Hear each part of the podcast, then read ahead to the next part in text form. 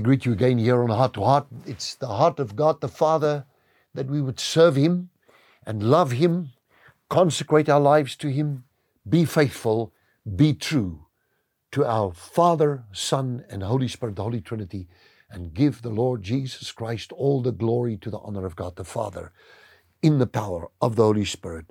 I've been speaking about the spirit of faith, and I was thinking here in 1 Corinthians 4.13, I go a long time on one, one verse. But there is something that I thought to myself that I need to share with you. You know, the Bible says we are transformed from glory unto glory as by the Spirit of the Lord.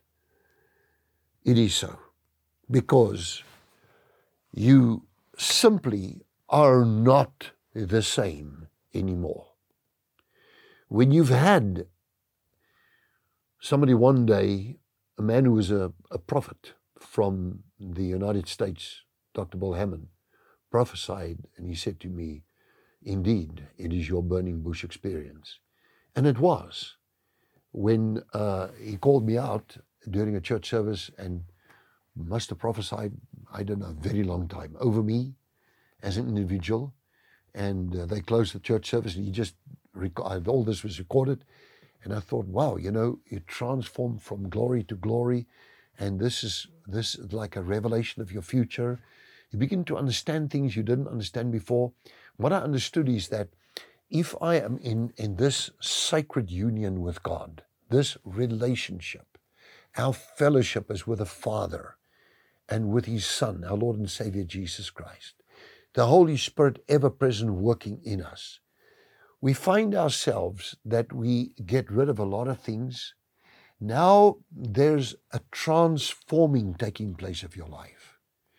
The person called Harold Weitz that you met perhaps many years ago, or only now became aware of, is not the one of 10 years back, 20 years back, 30 years back. Because God's been working on me all these years. And all day long, his hand has been heavy on me, every day of my life. And I would typically pray the prayer of King David in the fear of the Lord, which I've been talking about. He said these words. You know, here in Africa, we look up at the, at the starry sky and we have the actual uh, uh, Southern Cross right above our heads. I go out with, with my dogs in the night and uh, I stand there under the sky and I look up and I see the Southern Cross and I begin to pray, Our Father which art in heaven. And I begin to realize the vastness of the glory of God and how that He changes you. And you know, I would typically, very often, in my quest to stay in the fear of the Lord, in holiness, in purity, in consecration, in prayer, in, in that yieldedness to His word, in obedience of the Holy Spirit, I would, I would typically pray from Psalm 51, when King David prayed this prayer. He says, Create in me a clean heart, O Lord, and renew a steadfast spirit within me. Cast me not away from thy presence, and do not take your Holy Spirit away from me. That stuck with me. King David, Psalm 51. I think it's the 10th verse. I would pray it very often and almost all the time. I would pray, Our Father which art in heaven, hallowed be thy name. I would pray that, what I call it the royal prayer, given by the King, our Messiah, the Lord Jesus Christ, the King of kings and the Lord of lords. I'd pray that prayer and then do that and say, Lord, always be with me in this life. I trust in you. I have faith.